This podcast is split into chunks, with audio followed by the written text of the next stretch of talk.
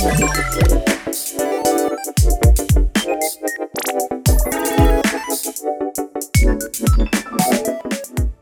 んにちは。資生堂エスパークの畑真帆です。この番組は美のひらめきと出会う場所をコンセプトした研究所資生堂エスパークで働く社員たちが楽しくおしゃべりをしていくポッドキャスト番組です。本日はひらめき通信をお届けいたします。ひらめき通信は私たちの番組に関するニュースやトピックスさらにはリスナーの皆様からのお便りやツイートなどを紹介させていただいております。本日は私を含む4名でお届けをしたいと思います。それでは皆さん自己紹介お願いしてもいいですか？はい、えー研究員の今井です。普段は化粧品原料の安全性評価に関する研究をしています。よろしくお願いします。研究員の中村です。昨年まではベースメイク製品の開発を担当していましたが今年からは DX グループに移動になりました。よろしくお願いします。えー、と心理学の研究をしている岡崎です。よろしくお願いします。そして普段は外装の研究をしております畑真帆のこちらの4名でお届けしたいと思います。よろしくお願いいたしますよろしくお願いしよます。よろしくお願いしまます。最初のニュースです。前回のひらめき通信でも概要を説明させていただきましたが1月2728の金曜日と土曜日ですね。横浜みなとみらいで開催されるイベントよくぞフェス2023に資生堂エスパークがブースを出展しまして私たちポッドキャスト番組美のひらめきと出会う場所運営チームを参加いたします本日はどんな体験を提供するのか少し詳しくですね説明していきたいと思います。中村さんよくぞフェスってズバリどんなものなんですかね？えっとよくぞフェスは、えっと、テーマとしては、えっと、未来っていうところをテーマとしていて企業だったり学校個人イノベータークリエイターっていろんな人が日頃の学習とか研究成果を持ち寄って、まあ、ひらめきを得たりとかインスピレーションを得て、えー、とワクワクを体験するっていうようなテーマとなっているお祭りです。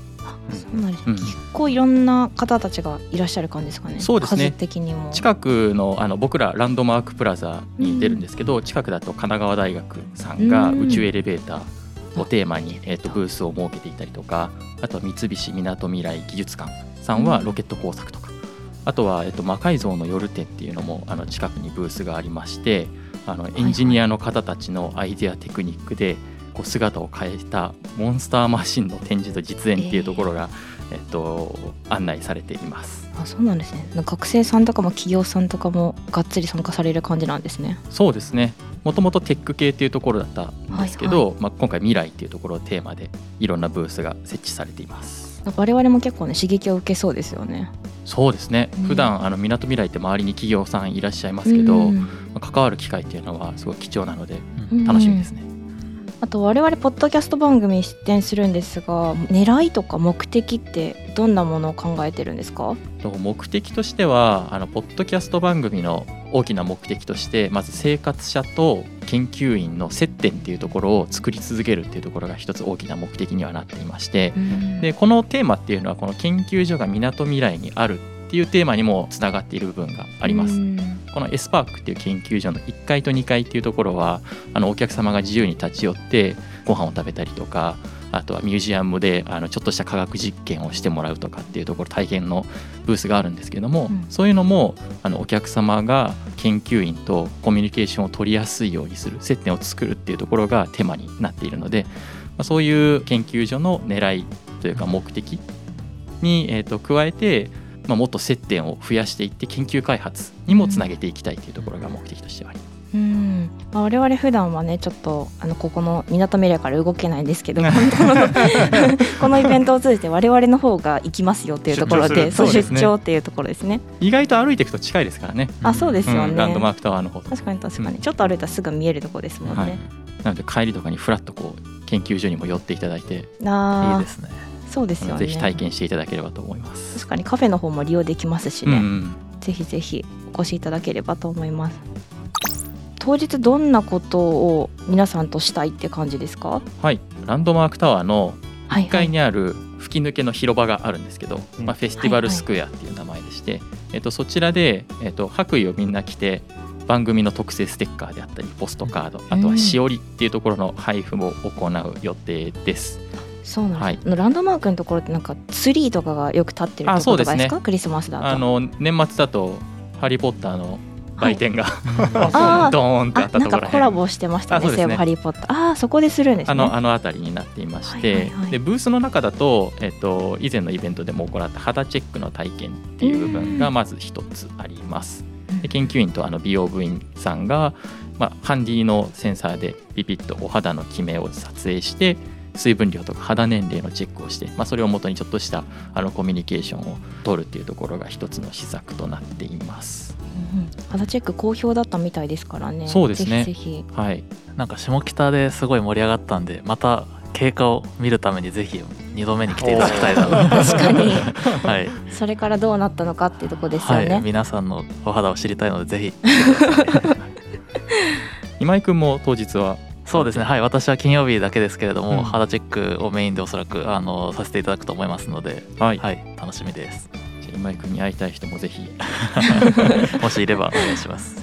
であともう一つは、えっと家族で楽しめるご家族で楽しめる、えっと科学実験というところも用意していますでお子様もあの白衣を着ていただいて、まあ、手袋とかをしてあの実際にご家族で体験できる実験というところを準備しています。基本的にはあの化粧品にまつわる科学っていうところで実際に、えっと工場とか研究所で使用しているあの色の識別のトレーニングに使うようなちょっと色がグラデーションになっているようなうん。あの色玉っていうものがあるんですけどリップとかイメージすればいいの？そうですね。あうん。のピンクとか水色っていうのがあのあの白が200色ぐらいあるとかって言いますけどあのね そのピンクって言ってもいろんなあの段階の色があるのでそれをまあ順番に並べ替えられるかっていうところをちょっとチャレンジしていただいたりとかあとはあのこの後だんだん紫外線とか強くなっていくので日焼け止めとか紫外線のメカニズムをあのちょっと視覚化できるような実験とかっていうところを体験いただける予定になっています。じゃあもう女性一人でも来られてもいいしお子さんも連れて来ていただいても楽しいっていうブースになってるんですね。はい。白衣を着て写真とかも撮れると思います。お子さん用の白衣とかあるんですか？もう用意しているので、えーあとはまあちょっとあの大人サイズとかになりますけど、うん。あの実際に研究所であの着ているような白衣とかも用意する予定なので、はい、ちょっと楽しみにしていただければなと思います。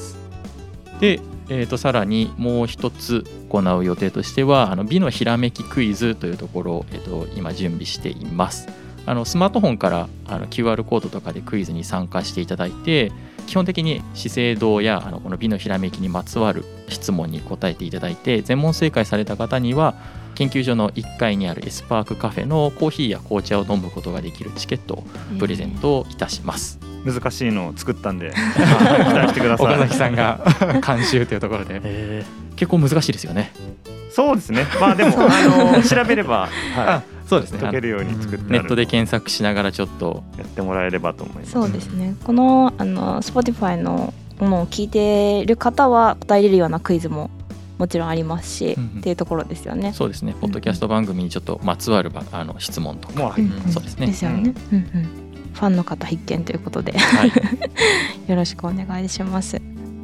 あと来ていただいた方への交流というところでもインタビューとかもされるんですよね。そうですね実際にブースの中で研究員が多分突撃インタビュー的なところも、うん あると思いますので、ちょっと出演しても大丈夫ですっていう方はぜひあのあなたにとっての美しさとはというところをテーマにちょっとインタビューさせていただきたいなと思います。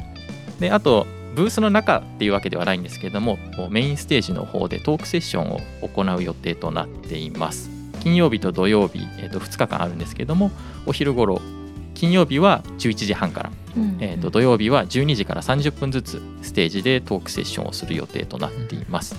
でこちらでは研究所の紹介であったりとかまたあの美しさとはっていうところについて、えー、と多分僕と岡崎さんがはいそうですね、一応メインで参加したいなと思っています、会場に来られた皆様と一緒に考えながらお話できたらなと思っていますのでぜひご参加ください。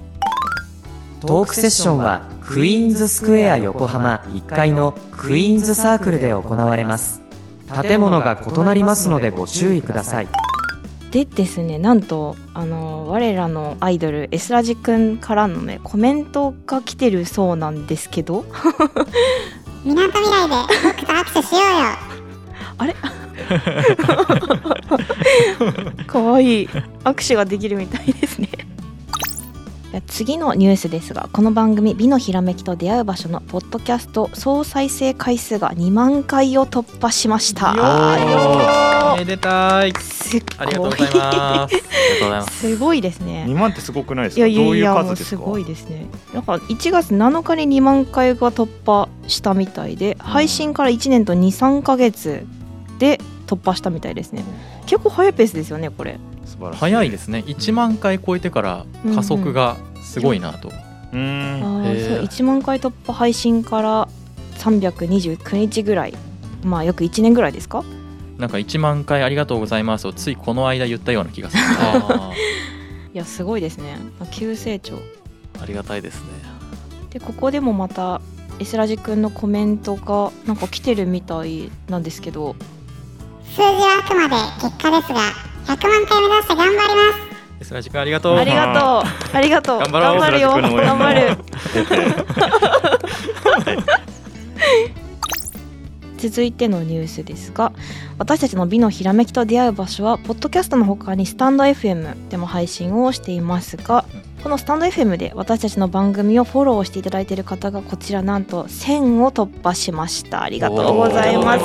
本当に嬉しい。こちらも1年と23ヶ月でね1000を突破したみたいですね、でこの1000突破に対しても S ラジくんまたがか S ラジくんちょっと今回登場多いんですけどコメントいただいてますね。S ラジくんスタンド FM ではエピソードに対してコメントを書き込むことができるので感想や応援メッセージを書いてもらえると嬉しいな。嬉しいな。嬉しいな。よろしくお願します。ないの気持ちをお願いします。そうみんなそう思ってますね。ぜひコメントを。本当に。はい、S ラジ君の言う通りですね。そうコメント本当に励みになるので、うんうん。やっぱねちょっと嬉しいですよねではお便りを紹介したいと思います。ありがとうございます。ます。ありがとうございます。はい。お一人目ですね。エシラジくんのファンですさんからいただいております。ありがとうございます。はい読み上げますね。今年からこちらの番組を機にポッドキャストにハマったものです。ずっと感想を書きたいと思い続け気づけば年末となってしまいました。人の感性をさまざまな角度から深掘りされていてとても勉強になりながら出演者の皆様の和やかな雰囲気が音声からも伝わってきて大変好きな番組です。どの回もワクワクする内容をありがとうございます。私が感じる美しさとは、えー何かに打ち込む姿を目にした時です。来年の放送も楽しみにしております。とコメントをいただいております。ありがとうございます。確かに何かに打ち込む姿って素敵ですよね、私だったら刀鍛冶さんの職人さんのなんかものづくりの打ち込む姿とか、うんうん甲子園とか、うん。あの年始の箱根駅伝とかほとばしる精神を感じた時とか。ね、うん、すごい美しいなと思いましたね。ありがとうございます。続いてクーミンさんからお便りをいただいております。ありがとうございます。こんにちは。サイエントーク楽しく聞きました。資生堂愛用者です。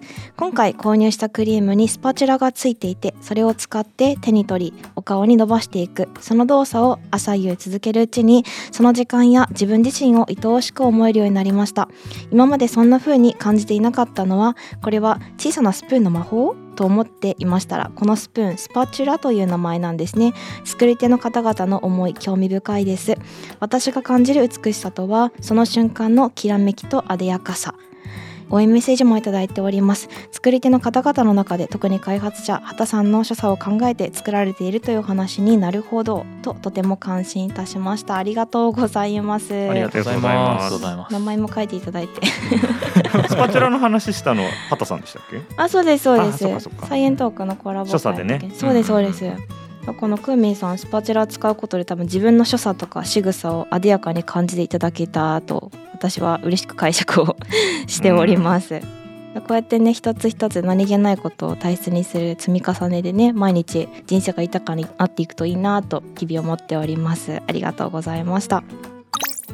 ではツイート紹介をさせていただきます。サイエントークさんがコラボにいらっしゃった回への反響をいただいておりますタカピさんからいただきました。ありがとうございます。化粧品の科学的な歴史は面白そう。人体肌の研究と化学物質を両方から得れるしとコメントをいただいております。ありがとうございます。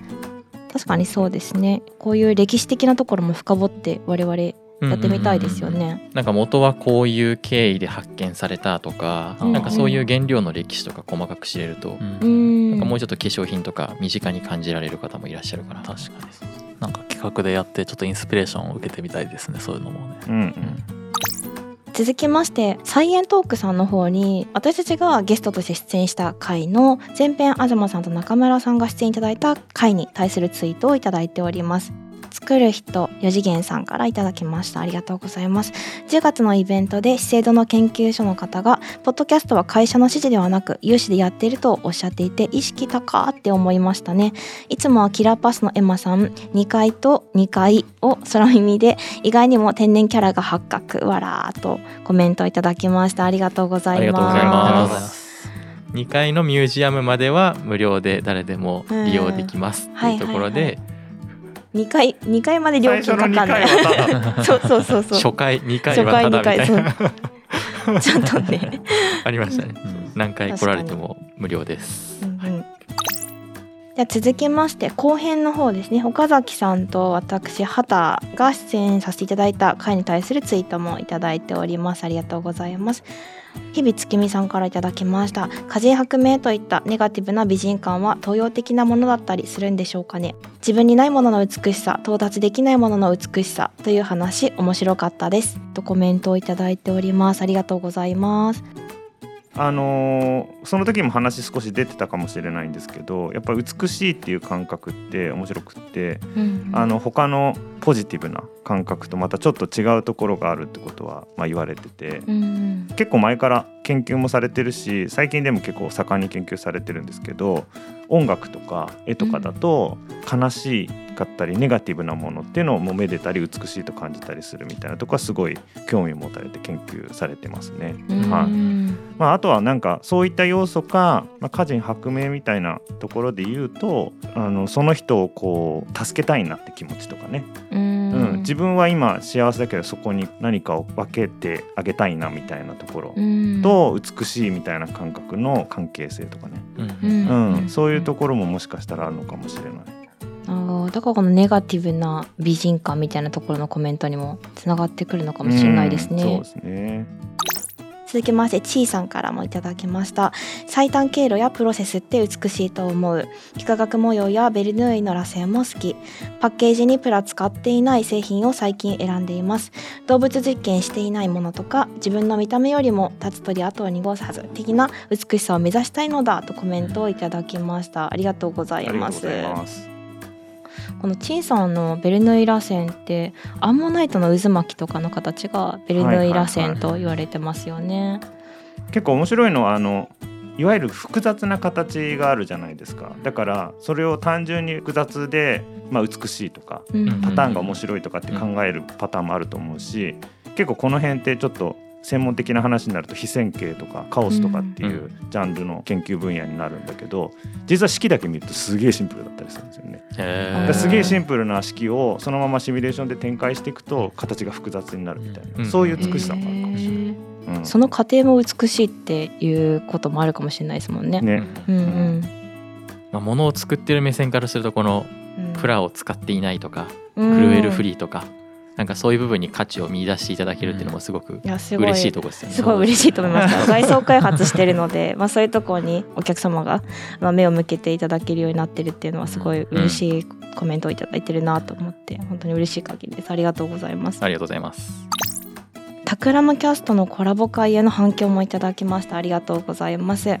綾香ひろさんからもいただいております。資生堂さんの発信するコンテンツはいつも素敵やな。横浜ナイスパークは何時間でもいられます。っていうところです。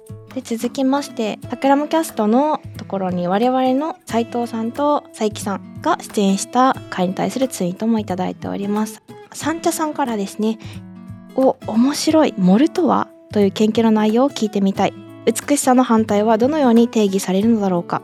醜いとは？美しさと同様に内面に焦点が当たりそう。自分だけが良ければいいと思っている姿。心構えそれは自分が良いと感じる心の美とは違う？とコメントをいただきました。ありがとうございます。ありがとうございます。面白いですね。醜いっていう定義も美しさとはちょっとまた違って深掘ると面白そうだなって感じました、うん2010年かな？2000年に入ってから見つかった新しい作詞で作詞わかるかな？錯覚、えーとうん見ることの錯覚で、女性の顔をどれかやったかな？1秒に2回ぐらいかなうんうん連続でパッパッパッパッパって出してって、うんそれを周辺シェアって言って直接ダイレクトに見るんじゃなくて、まあ、脇横目の方で見ておくとすんごい見にくくなるっていう作詞が見つかったんですよね。で論文になっててで何がだからそのちょっとメカニズムのとこまでいけなかったんだけど、まあ基本的にその繰り返しその提示されてしかも周辺視野だと、うん要するに平均的な顔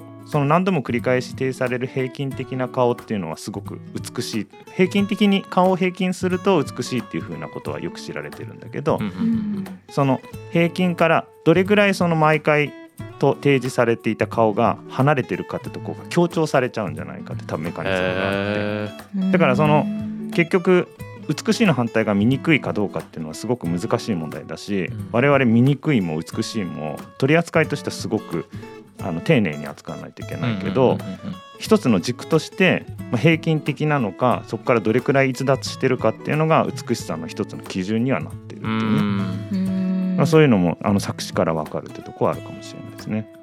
面白いですよそれなんかもう全然ずっと話しちゃいそうで。いやーそうなんですね。その視覚的なものも多分今みたいにおっしゃられたとあると思うんですけどなんか人間の善悪の感情にもうん。なんか関与してきそうな醜いっていう話題うん。なのかなとか思ってくると、なんかどんどん話したら止まらなくなりそうな。そうそうそうそう。